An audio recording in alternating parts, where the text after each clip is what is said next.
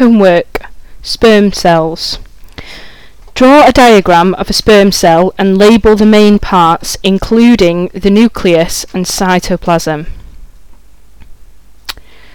What special job does a sperm cell do within the body? Describe three ways in which a sperm cell is adapted to do its job.